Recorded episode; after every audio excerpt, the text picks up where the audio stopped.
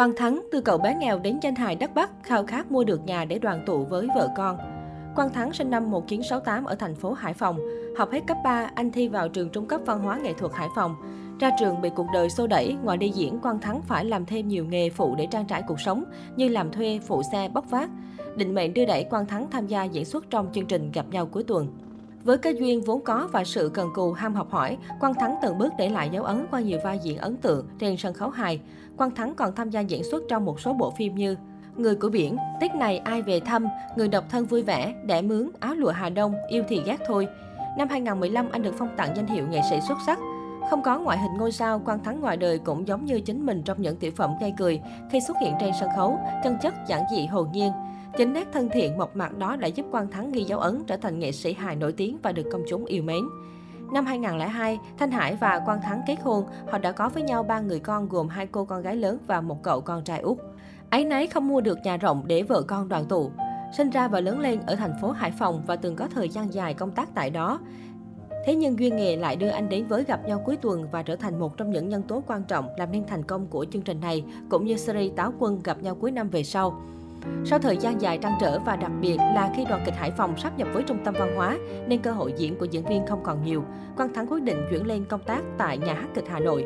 Do thay đổi công tác chính nên Quang Thắng quyết định chuyển hẳn lên Hà Nội ở. Ban đầu anh mua một căn nhà nhỏ rộng khoảng 30 m vuông để đón vợ con lên. Thế nhưng được một thời gian thì vợ con anh trở lại về Hải Phòng sinh sống. Khi được hỏi về lý do dẫn đến sự thay đổi đó, Quang Thắng tâm sự rằng vợ con anh không quen được với cuộc sống đông đúc chật chội ở Hà Nội. Diện tích nhà anh cũng nhỏ, nhà 5 nhân khẩu sống không được thoải mái. Còn hiện tại, ngôi nhà ở Hải Phòng của gia đình anh có 4 tầng khang trang rộng rãi, chi phí sinh hoạt, học hành, mua sắm cũng rẻ hơn Hà Nội rất nhiều. Hà Nội đất chật người đông, vì công việc tôi mới phải ở đây thôi, vợ tôi cũng lái xe yếu, nếu phải đưa đón các con nhỏ đi học vào giờ cao điểm thì rất khổ sở.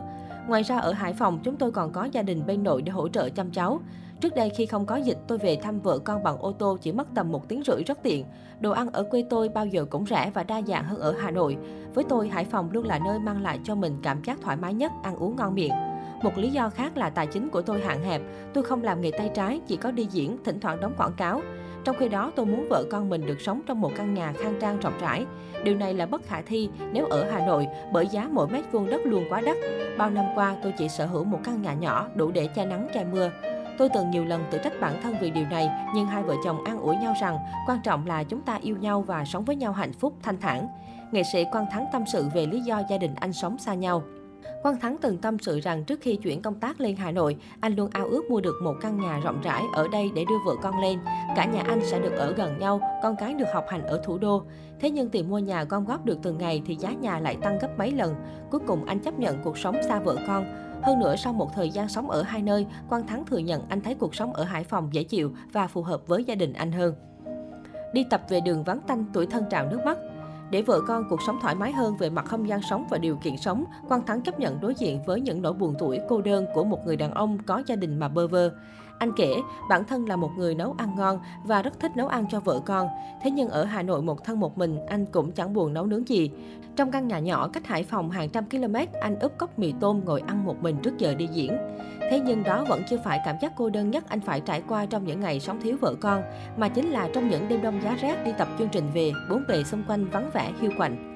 Tôi cũng ra đường, đi chợ làm việc như bao người, rồi về nhà ăn cốc mì tôm xong lại chuẩn bị đi làm tiếp. Tôi vẫn nhớ trước kia đi tập táo quân, các bạn ấy tập xong được về nhà, còn tôi có được về đâu.